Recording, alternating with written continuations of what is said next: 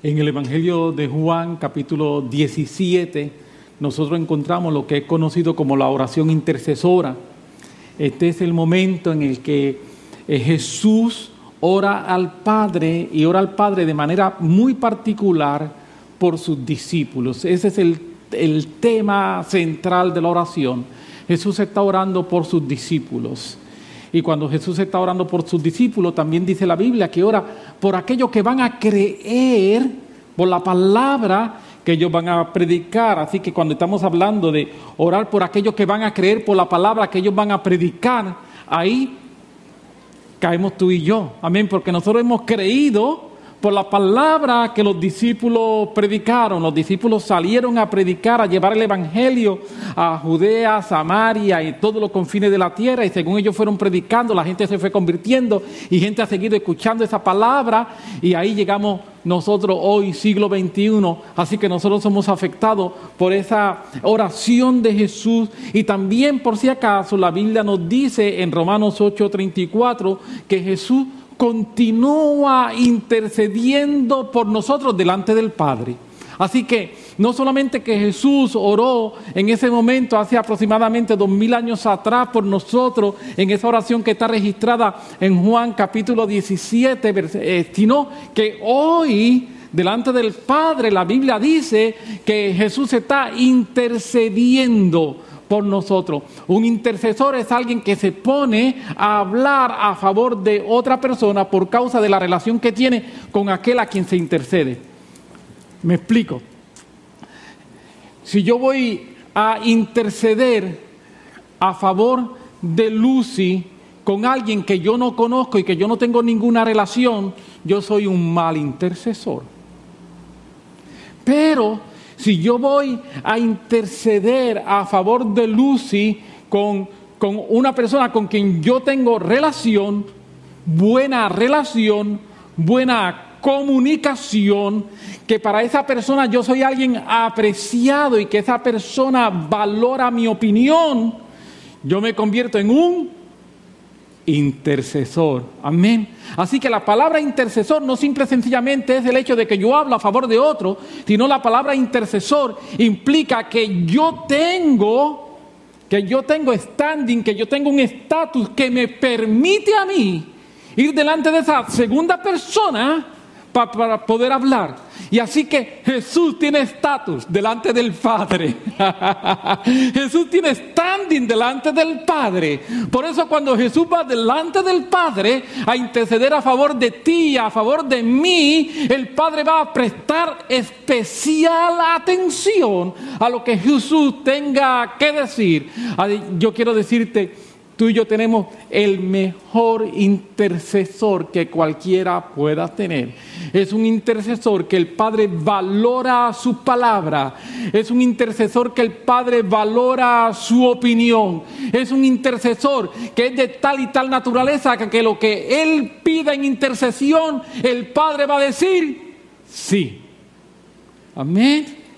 Ese es el intercesor que tú y yo tenemos. Yo no sé, pero a mí eso me llena de alegría, a mí eso me llena de fe, a mí eso me llena de ánimo. A ti que nos estás viendo por internet te debería también llenar de fe, te debería llenar de ánimo, te debería llenar de alegría. Eso para mí es un booster en mi corazón, saber que Jesús está intercediendo por mí. Pero de eso no es de lo que voy a predicar. Aleluya. ¿Sabe? Dentro de la oración de Juan 17, esta oración intercesora, hay una declaración que es la que yo deseo resaltar y se encuentra en Juan 17, específicamente los versículos 14, 15 y 16. Y Jesús dice, yo le, les he dado tu palabra. Está hablando a los discípulos, yo les he dado tu palabra. Está diciendo Jesús. Y el mundo los aborreció porque no son del mundo, como tampoco yo soy del mundo. Versículo 15. No ruego que los quites del mundo, sino que los guardes del mal. No son del mundo, como tampoco yo soy del mundo. Hay tres declaraciones que Jesús hace en estos tres versículos que acabamos de leer. El primero es que Jesús menciona en más de una ocasión que no somos del mundo. Amén. La segunda declaración es que Jesús menciona que por esta causa, por causa de que no somos del mundo, el mundo nos va a aborrecer. Yo te digo un secreto, a mí no me gusta que nadie me aborrezca. A mí no me gusta tener problemas con nadie. No, a mí no me gusta. Yo soy, eh, yo le huyo a los problemas. Yo huyo a la confrontación. Mientras yo pueda, yo le huyo. Hay momentos en que sin remedio. Pero según yo he ido creciendo, he ido madurando, he ido envejeciendo, Sí. Una de las cosas que se supone que la experiencia te dé, que se supone que la experiencia te dé es sabiduría. Amén. Y en la medida en que yo estoy creciendo, envejeciendo y adquiriendo cierto tipo de sabiduría, una de las cosas que yo he aprendido es que la mejor pelea es la que uno no tiene. La mejor pelea es la que uno no tiene. Así que si tú vienes a pelear conmigo, tú sabes lo que yo voy a hacer, ¿verdad? Voy a caminar hacia otro lado porque la mejor pelea es la que yo no tengo. Esa es la que nunca voy a perder. En cualquier pelea que yo tenga, hay el riesgo de perderla. Como no me gusta perder peleas, la evito. Y eso, repito, viene un poco con uno ponerse viejo y adquirir un poquito de sabiduría, de inteligencia espiritual. Así que a mí no me gusta que nadie me aborrezca, pero tengo un problema yo amo a Jesús. Y como cuestión de hecho, yo quiera o no quiera, el mundo, la corriente de este mundo me aborrece. Y yo quiero decirte, si tú eres cristiano, entérate si no lo sabía, el mundo, la corriente de este mundo es contraria a ti, te aborrece, es lo que quiere decir.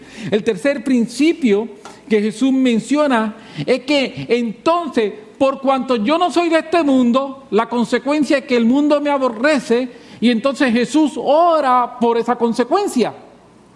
Y Jesús ora no para que me quiten de aquí, sino para que me guarden aquí. Amén. Yo quisiera que me quitaran de aquí. Yo estoy deseoso de irme con el Señor. No es que yo odio la vida, no me malinterprete, o que tengo intentos suicida, nada de eso, yo tengo intentos de más vida, no suicida, y yo sé que para mí el vivir es Cristo, pero el morir es ganancia, y yo más que morir, ¿sabe lo que yo estoy esperando? Ser transpuesto, ser trasladado, yo estoy esperando rapto, yo estoy esperando levantamiento de la iglesia. Eso es lo que yo estoy esperando. Así que cuando yo digo que yo me quiero ir, realmente lo que estoy diciendo es que yo quiero que Él venga. ¿Me estoy logrando explicar? Pero Jesús dice,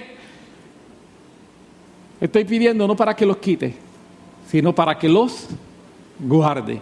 Y entonces esa intercesión de Jesús es una intercesión que se convierte en una realidad para ti y para mí hoy, donde Jesús ora para que tú y yo seamos guardados en este momento difícil y que tú y yo seamos preservados del mal. Otras versiones traducen preservados del maligno.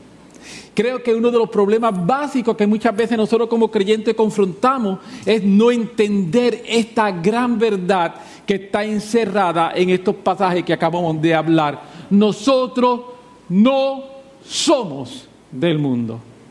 Nosotros no somos del mundo. Esto implica que yo pertenezco a otro reino esto implica que yo pertenezco a otra esfera o en palabras del apóstol Pablo en Filipenses capítulo 3 versículo 20, la implicación es que nuestra ciudadanía está en los cielos, de donde también esperamos al Salvador, al Señor Jesucristo. Yo quiero decirte, mi ciudadanía no es simple y sencillamente ser americano,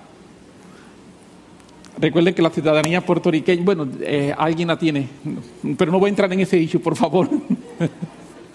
No Acuérdense que yo evito confrontaciones.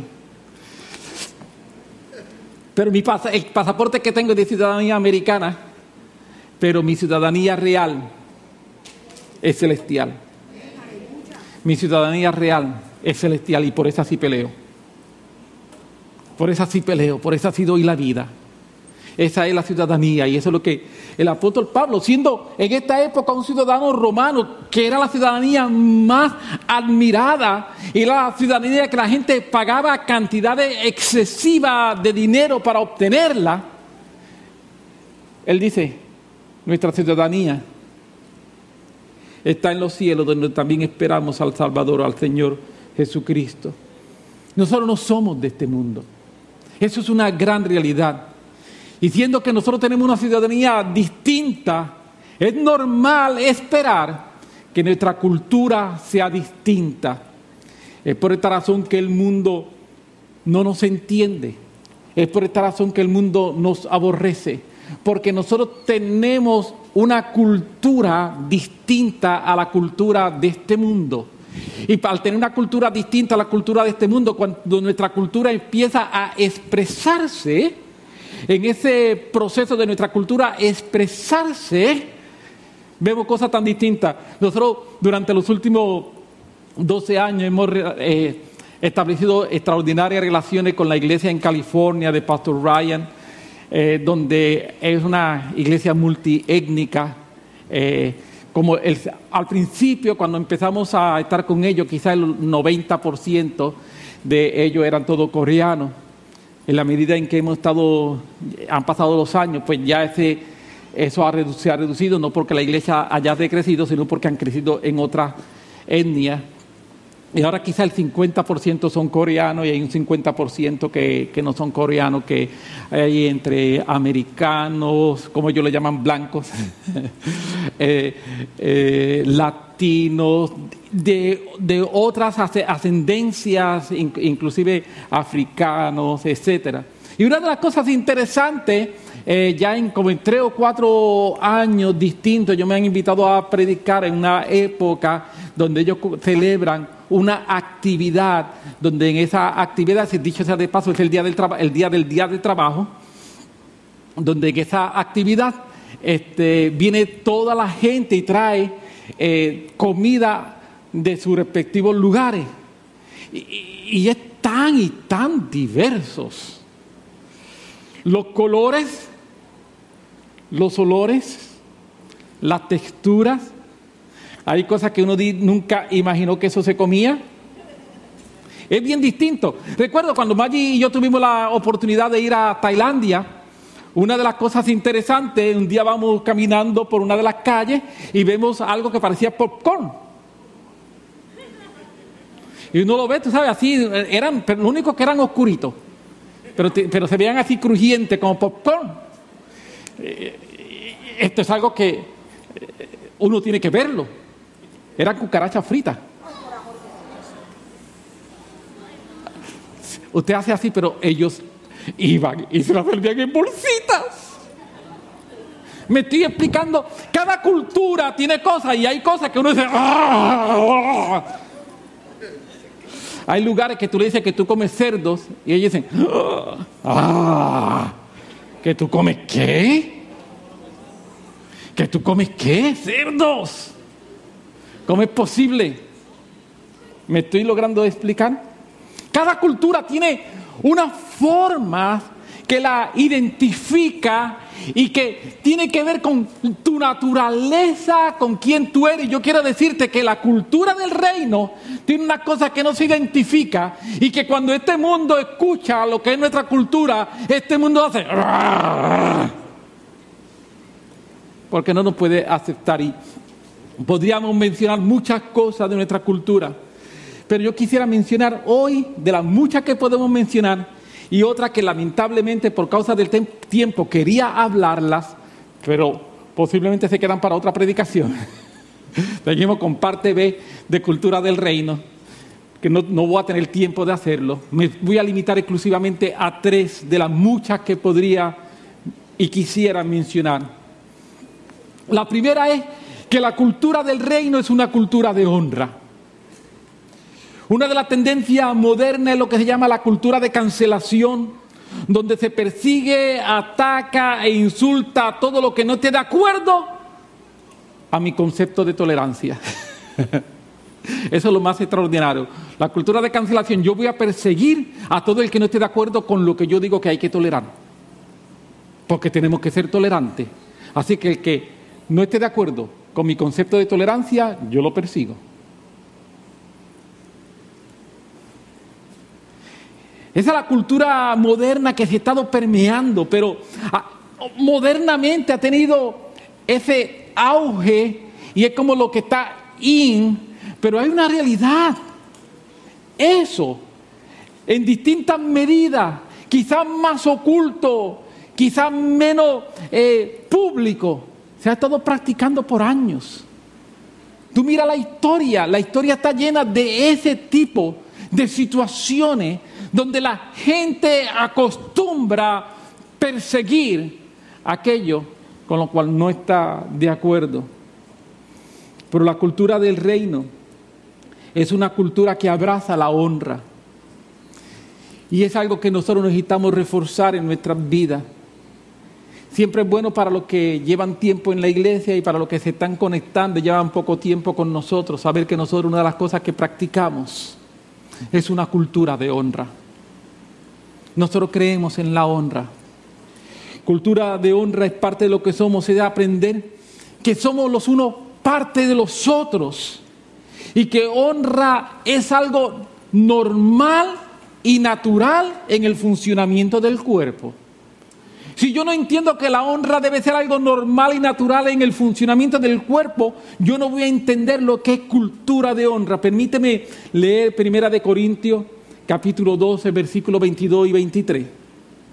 Dice, antes bien, los miembros del cuerpo que parecen más débiles son los más necesarios. Y aquellos del cuerpo que nos parecen menos dignos, a estos vestimos más dignamente.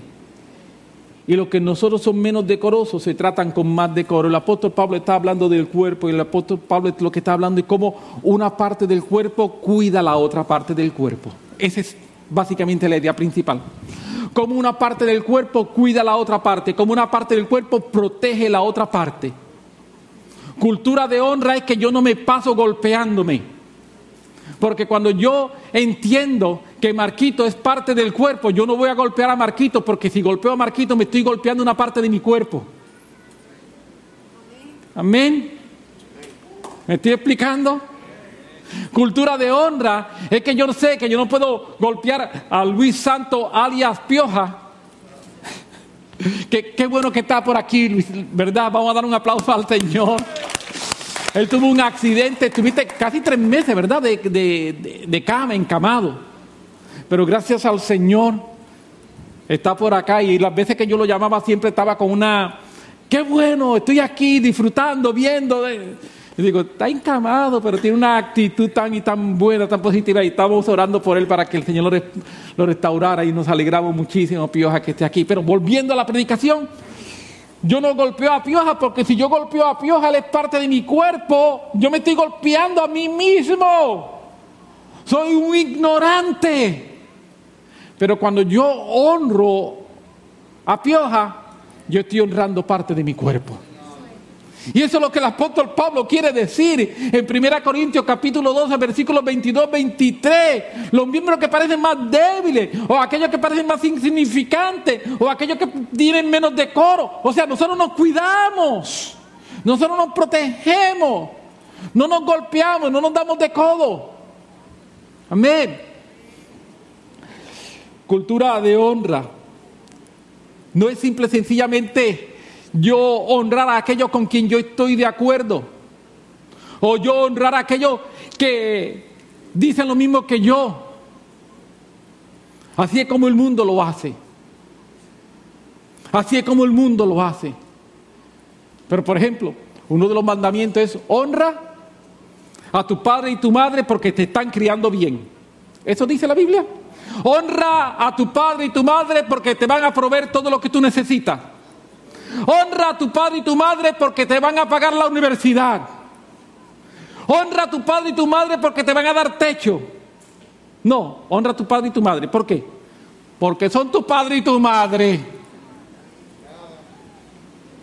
Amén. La honra es por posición, no por acción. Lo voy a repetir.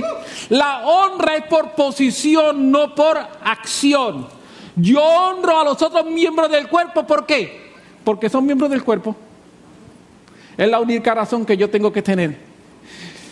Podemos reconocer lo que la gente hace. Yo reconozco Mireli esta mañana cuando eh, Nair estaba aquí, ya había llegado aquí, se tiene que ir este, para atender y bregar con la situación de, de Josías.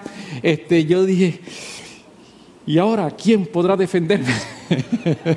Yo digo, ah, porque por un lado tengo la preocupación por José, que fue lo primero que hice, llamarla, ¿cómo está el nene? Bla, bla, bla, bla. Después que la llamé, salí esta vez y yo digo, ok, ya, ya sé que el nene está bien, hay que seguir protocolo, ya Christopher lo fue, Christopher lo miró, lo demás, bla, bla, bla. Después que pasa todo eso, digo, ay, ¿el culto ahora qué hago? Así que dije, ah, plan B, plan B, plan B, eh, déjame llamar a Mireli. Y llamé a Mireli y le dije, Mireli, te necesito. Pues yo eh, agradezco, honro a Mireli por su disponibilidad y por su disposición. Amén. Eso está bien hacerlo, pero mi honra no puede decir, si Mireli me dice, es que hoy no puedo, yo digo, está Mireli. No, no.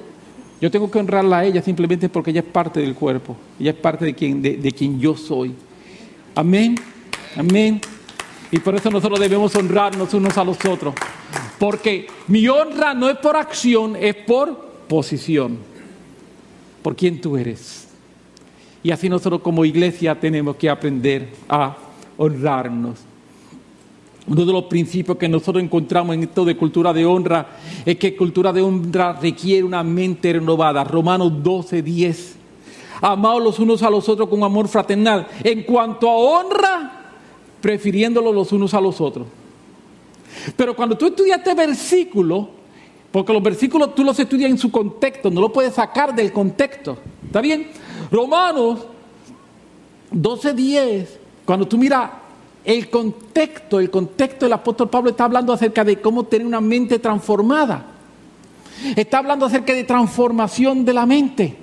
Sin yo tener una mente transformada, yo no entiendo esto.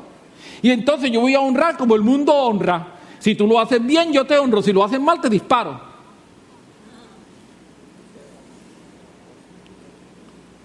Pero cuando yo tengo una mente transformada, la transformación de mi mente yo te honro porque tú eres parte de mí.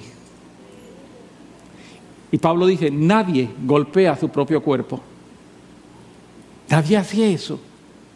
Y yo te honro entonces por eso cuando estudiamos este versículo, vemos que está involucrado, inmerso en el proceso de transformación de la mente. Lo que estoy diciendo es que yo no puedo vivir una cultura de honra si no tengo una mente renovada.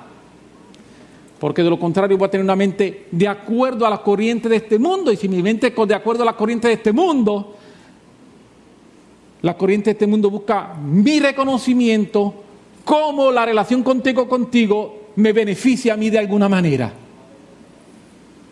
y no. Amén. Segundo tema que quisiera hablar acerca de lo que yo pienso que es la cultura del reino. Es que la cultura del reino, por un lado, es una cultura de honra, pero por otro lado es una cultura de agradecimiento. Las dos existen y existen de una forma perfecta. ¿Sabe? Hace unos años atrás me contaron una leyenda, y entiendo que es una leyenda, no es cierto, pero tiene una gran enseñanza. Y es una leyenda sobre un luchador griego en la época del Imperio Romano. Según la leyenda, este era el campeón por muchos años y tomó a un joven prometedor como su pupilo y a este joven prometedor que tomó como su, pupilo le enseñó todo lo que él sabía.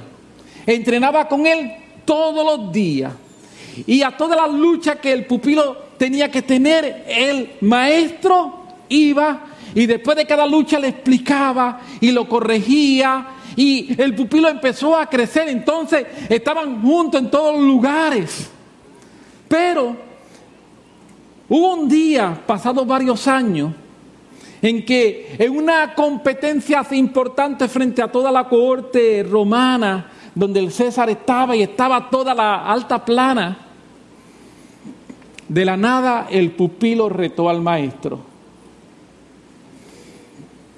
Muchos se comenzaron a preguntar qué pasaría, ya que el pupilo había aprendido todo, todas las técnicas. El pupilo lo había aprendido del maestro, pero no solamente era que había aprendido todo, sino que con el pasar de los años, ahora el pupilo, por ser más joven, tenía más energía, más resistencia.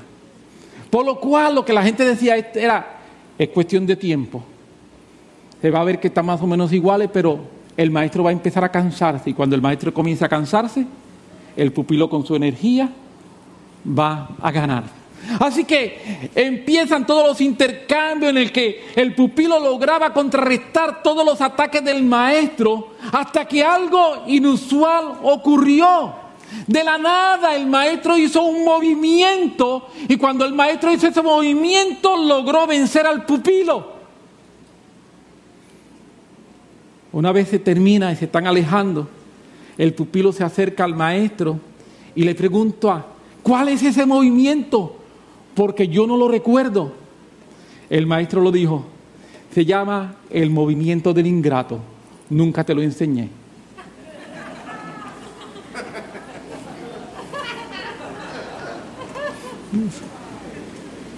Se llama el movimiento del ingrato. Nunca te lo enseñé. La realidad es que cuando tú miras nuestra sociedad normal, tú encuentras que está llena de tanta ingratitud.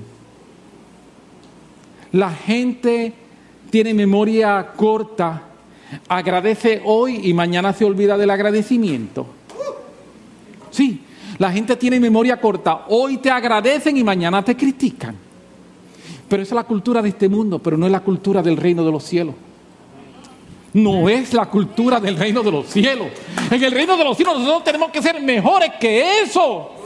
En el reino de los cielos nosotros no podemos tener una mente corta y olvidar. Nosotros tenemos que tener una mente de agradecimiento. Nosotros tenemos que tener una mente que va mucho más allá que simple y sencillamente el momento, el ahora. Nosotros vivimos en medio de una cultura donde se nos enseña que nosotros lo merecemos todo, por lo cual hay una obligación de los demás de hacer aquello que yo necesito, de satisfacerme. Nos hemos olvidado del gran valor de vivir agradecido. Yo quiero decirte que las acciones de gracia son sanadoras. Un corazón agradecido es un corazón libre de rencor, libre de amargura. Cuando yo vivo con agradecimiento, el agradecimiento protege mi corazón. El agradecimiento impide que la amargura me toque.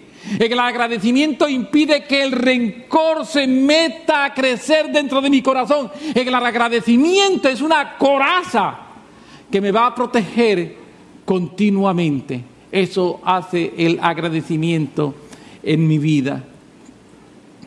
El agradecimiento es extraordinario. Por el contrario, un corazón sin agradecimiento es un corazón con una visión fatalista de la vida. Cuando tú no tienes agradecimiento, siempre tú miras el futuro, es un futuro fatalista. El agradecimiento te sana, te cambia, te transforma. Un principio básico que hemos enseñado en el pasado es que la práctica continua de acciones de gracia tiene el poder de transformar una vida de derrota en una vida de victoria. Te lo voy a repetir. Esto es algo que lo hemos dicho en el pasado, lo estoy repitiendo.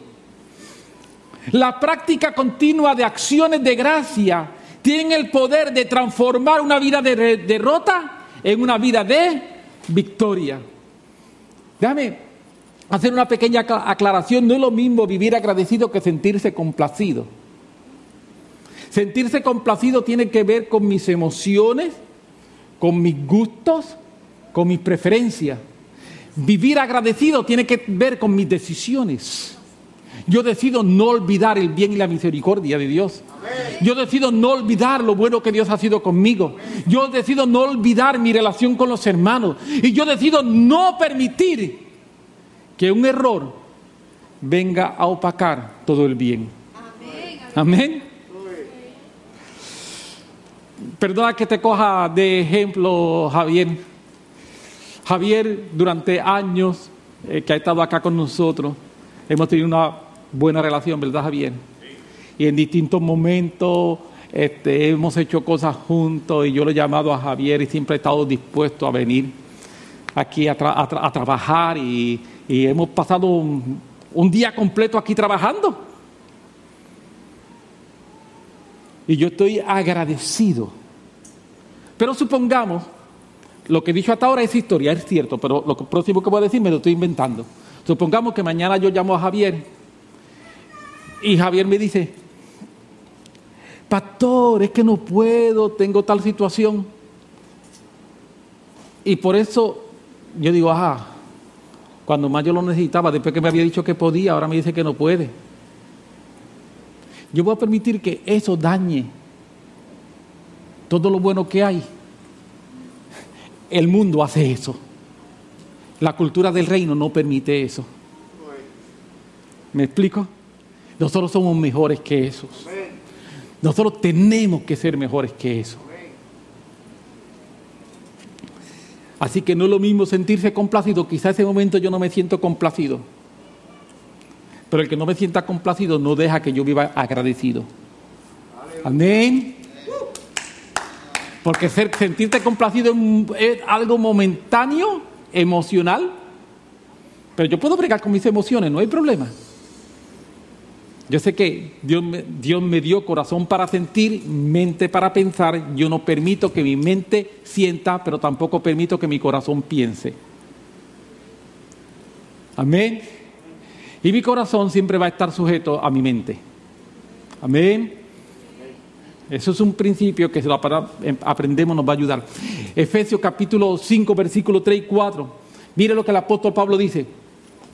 Pero fornicación y toda inmundicia o avaricia ni aún se nombre entre vosotros como conviene a santos. A los santos les conviene que estas cosas ni siquiera se hablen. Aleluya. Amén. Esto Pablo está diciendo, esto no son temas de los santos. Aleluya. Seguimos. Porque sí. Ni las palabras deshonestas, ni necedades, ni truanería, que no convienen. Esa es otra cosa, esa otra lista. Tampoco los santos están en eso. Nosotros tenemos cosas más importantes que hablar y que preocuparnos que eso.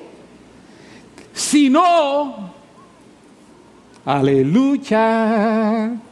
Sino antes bien acciones de gracia. Mire, lo que quiero enfatizar es que el apóstol Pablo no dice palabras de gracia. El apóstol Pablo dice acciones de gracia. Permíteme decirte un secreto extraordinario. Las acciones de gracia requieren acciones. Te lo voy a repetir. Las acciones de gracia requieren acciones. Algunas veces nosotros queremos resolver mis acciones de gracia con palabras. Y las acciones de gracia no se resuelven con palabras.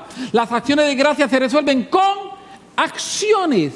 Yo tengo que tener un comportamiento que mi comportamiento demuestra, habla, grita, predica que yo estoy agradecido. Yo no puedo decir gracias. Mis acciones tienen que demostrar, mis acciones tienen que evidenciar que yo vivo agradecido. Eso es cultura de reino. Donde yo vivo agradecido y mis acciones, mi comportamiento, mis decisiones. El agradecimiento se muestra en cómo reaccionamos en forma especial ante las situaciones adversas. Son cosas específicas, las acciones de gracia no es algo filosófico, las acciones de gracia es algo práctico mi comportamiento. demuestran. El vivir una vida de agradecimiento no me hace más débil. Vivir una vida de agradecimiento me hace ser una persona fuerte, me hace ser confiado en lo que la Biblia dice. Yo sé que mi redentor vive. Y por causa de que yo sé que mi redentor vive, yo puedo estar agradecido. Cuando Dios me llama a ser agradecido, no lo hace porque Él tiene necesidad de que yo le estoy diciendo gracias, gracias Dios, Dios gracias, porque si no Dios se siente tan, hoy no me están reconociendo. No, no, no, no, no, no. Dios lo hace porque Él sabe que cuando yo sea agradecido, mi agradecimiento está protegiendo mi corazón. Y Dios quiere que sobre toda cosa guardada, guarda tu corazón porque de Él mana la vida. Así que una forma de guardar el corazón es siendo agradecido. Cuando yo estoy agradecido, estoy guardando el corazón. Dios quiere que tú guardes tu corazón y como Dios quiere que tú guardes tu corazón, Dios te está diciendo, vive agradecido. El agradecimiento se convierte en un guarda para el corazón. Amén. El tercer punto que quisiera tomar algunos minutos y voy a tratar de ver cómo logro terminar en una forma coherente lo encontramos en Romanos capítulo 10, versículo 8, 9 y 10. Y es que la cultura del reino es una cultura de creer y confesar. Es una cultura de creer y confesar. En la, en la palabra del apóstol Pablo, es una cultura donde se entrelazan el corazón y la boca. Vamos a verlo. Romanos capítulo 10, versículo 8 al 10. Estoy leyendo Biblia de las Américas. Mas, ¿qué dices? Cerca de ti está la palabra en tu boca y en tu corazón. Cerca de ti está la palabra en tu boca y en tu corazón. Es decir, la palabra de fe que predicamos. Versículo 9. ¿Qué es lo que se predica? Que si confiesas con tu boca a Jesús por Señor y crees en tu corazón que Dios le resucitó de entre los muertos, serás salvo porque con el corazón se cree para justicia y con la boca se confiesa para salvación. Nosotros vivimos en una cultura donde hay una gran separación entre lo que se habla y lo que se cree. Tú escuchas gente, tú escuchas, en esta época, tú escuchas políticos hablando y te dicen, ajá. ¿Por qué? Porque lo que se dice guarda tanta distancia con lo que se hace. Y es evidente, es evidente que lo que se dice, el discurso, es tan distinto, es tan distinto, es tan diferente a lo que se hace, pero no en el reino, no en el reino. Mi discurso no puede ser distinto a lo que yo realmente creo y aquello que son mis compromisos, aquello que son mis principios aquello que son mis convicciones. No puede haber una separación, no puede haber una dicotomía, no puede haber algo que distancia, aleja lo que es mi hablar, de lo que es mi comportamiento, de lo que es mi creencia. No existe en, en el reino. Cuando nosotros estudiamos estos tres versículos que acabamos de leer, Romanos 8, perdón, Romanos 10, versículos 8, 9 y 10, nosotros vamos a encontrar que estos tres versículos forman una unidad. Y para tener una verdadera comprensión de ellos, tenemos que mirarlo como un solo pensamiento.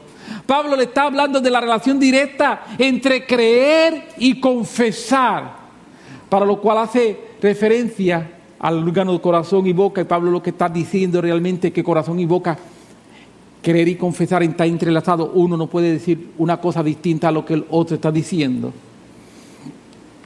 Pablo utiliza dos conceptos teológicos también que son inseparables. Justificación y salvación son inseparables. No es que Pablo está diciendo que tú puedes ser justificado y no ser salvo, es que tú puedes ser salvo sin ser justificado. Eso no es.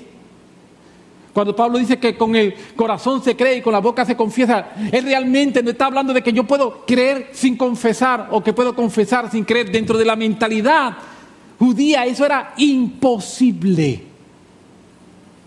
Tu confesión y tu creencia Para efecto es una sola cosa.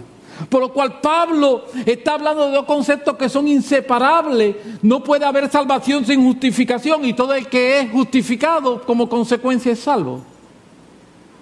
Pablo lo que está enfatizando es como ambos, confesión, lo que yo confieso, lo que yo creo, se entrelazan de manera tal que yo soy una persona, que soy único, no estoy separado. Pero el mundo que estamos viviendo es un mundo donde una cosa es la palabra y otra cosa son las acciones. Nosotros como creyentes no podemos ser así. Nosotros tenemos que ser mejores que eso. Amén. Nuestra palabra, nuestra palabra está mezclada, está ligada, es, inseparable de nuestra conducta. En el reino de los cielos debe ser así. Jesús vino a predicar el Evangelio del reino. Permíteme mencionarte que la expresión reino de los cielos o reino de Dios aparece 86 veces en los evangelios. Entre los cuatro evangelios, esta expresión, reino de los cielos o reino de Dios, aparece 86 veces. Esto nos da una idea de lo importante que es este concepto dentro de lo que es la predicación del evangelio. No es un concepto que aparece una vez o otra vez, no, no. Es un concepto que a través de los evangelios tú lo vas viendo una vez y otra vez y otra vez. Es repetitivo el concepto, el reino de los cielos, el reino de Dios, que en última instancia está hablando de lo mismo. Como dijo en un libro, eh, eh, Jesucristo es el Señor. Eh, hace muchos años Jorge Jimitián, él dijo que en fin de cuentas es el reino de Dios que está en los cielos. Es el reino de los cielos, el reino de Dios, es el reino de Dios que está en el cielo, ese reino. Nuestro hermano Eduardo Meina, que vivió y estuvo durante muchos años con nosotros, él usaba la siguiente expresión, Eduardo predicando, y los que conocieron a Eduardo lo recordarán, él hablaba acerca de la indosicracia del reino, esa idiosincrasia del reino para referirse a aquello que se supone que nos distinga a cada uno de nosotros como miembro del reino de los cielos, como miembro del reino de Dios. Es un estilo de comportamiento, es una manera de ser, es una forma que es distinta, es diferente e identifica a cada uno de los que somos hijos de Dios. Tú y yo, la Biblia dice, enseña, lo leímos empezando, que no somos de este mundo. Nuestra cultura, nuestro propósito, nuestra vida, nuestro destino no es de este mundo es distinto, es diferente. Yo no sé si algunas veces tú has escuchado del hecho de que se nos puede acusar de que nosotros pensamos que somos distintos o diferentes. Pero yo quiero decirte que si te acusan de que tú piensas que eres distinto o diferente, te están acusando con verdad, con verdad. Están diciendo lo cierto. Somos distintos, somos diferentes. Esta es nuestra naturaleza. Amén. Así que cuando te acusan de que eres distinto y eres diferente, simple y sencillamente que están reconociendo que en ti hay algo distinto y algo diferente. Así que yo no me siento mal por ser distinto, por ser diferente. Yo me debería sentir mal si no muestro que soy distinto y soy diferente. Entonces que tengo un problema. Pero si es evidente de alguna manera, el hecho de que soy distinto y diferente significa que voy por el camino correcto. ¿Me estoy explicando? El mundo no entiende esta cultura nuestra. El mundo no entiende nuestro comportamiento. Y quiero decirte, no te esfuerces para que te entiendan. Simplemente no te van a entender. Pero ¿qué es nuestra responsabilidad?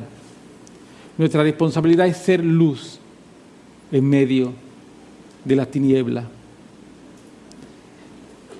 Nuestra responsabilidad es ser una voz que clama en medio del desierto. Nuestra responsabilidad es ser alguien que muestra que hay alternativa y que hay un camino diferente. Esa es nuestra responsabilidad.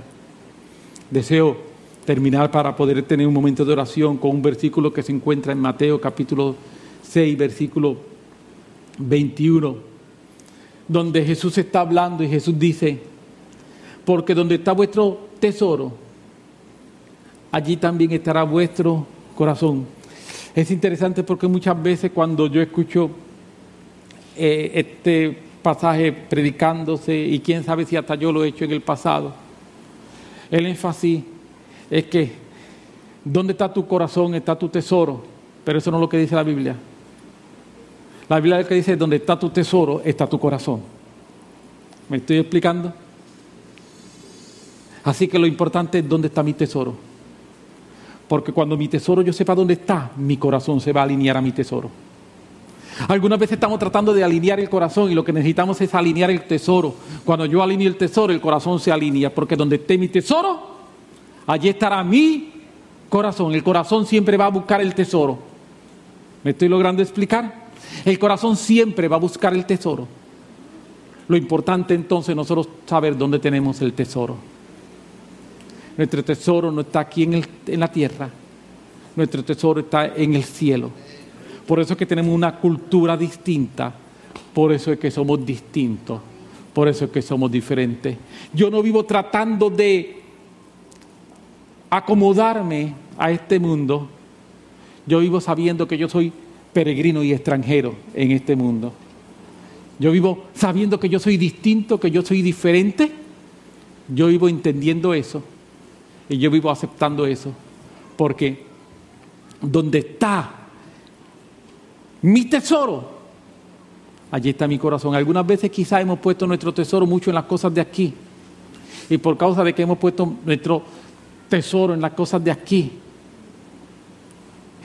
Por eso entonces decimos, es que no puedo. Claro, si pones tu tesoro en las cosas de aquí, tu corazón va a estar aquí.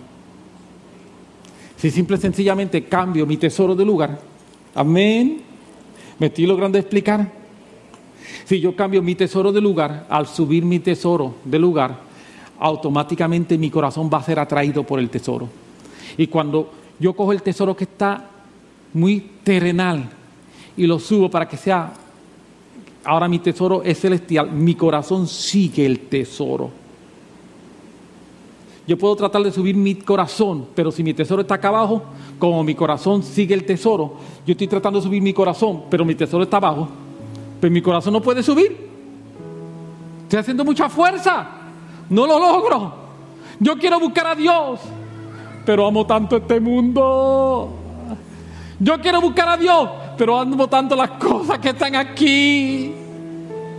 Yo, yo, yo soy sincero, yo quiero buscar a Dios, pero que mucho me gusta el placer momentáneo. Mi corazón sigue mi tesoro. Pero cuando yo decido, decido cambiar mi tesoro, y yo descubro que hay algo mejor, yo descubro que hay un mejor camino, que hay una mejor forma, que hay una mejor alternativa. Y yo tomo decisiones. En esas decisiones yo digo, no, no puedo seguir con mi tesoro aquí. Yo soy peregrino y extranjero. Hay un mejor lugar. Y decido hacer tesoros en los cielos. Tan pronto yo tomo esa decisión, mi corazón sigue el tesoro. Mi corazón sigue el tesoro. Y cuando mi corazón sigue el tesoro, entonces mi corazón lo que va a decir es, no deseo los placeres terrenales que me alejan del tesoro. No deseo lo que está aquí porque me aleja del tesoro. Y eso el corazón lo va a hacer automáticamente. ¿Me estoy logrando explicar? Durante mucho tiempo lo estamos haciendo al revés y repito, muy posiblemente hasta yo lo he predicado. Gracias a Dios que estamos aprendiendo. hemos, hemos confrontado muchos problemas porque estamos tratando de resolver las cosas al revés. Cuando es tan claro en la Biblia. Encárgate de poner tu tesoro donde corresponde y tu corazón lo va a seguir. Amén. Te pones sobre tus pies. Esto es una cultura distinta, es esa cultura del reino de los cielos y la cultura que nos hace a nosotros ser mejores. Aleluya.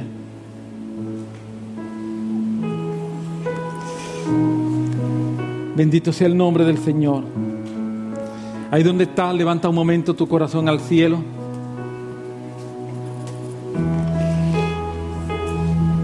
Señor, gracias.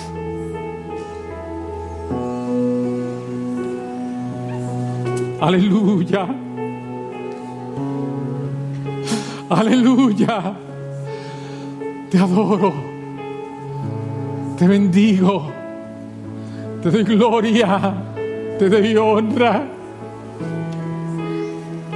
Gracias Señor. Gracias por lo que tú has hecho. Gracias por tu vida. Gracias por la verdad tuya. Gracias por tu palabra. Tu palabra viene, Señor, y quita el velo que nos impedía ver luz. Aleluya, aleluya, aleluya. Te adoro. Te adoro, te adoro, te adoro, te adoro, te adoro, te adoro, te adoro, Señor. Aleluya. Aleluya.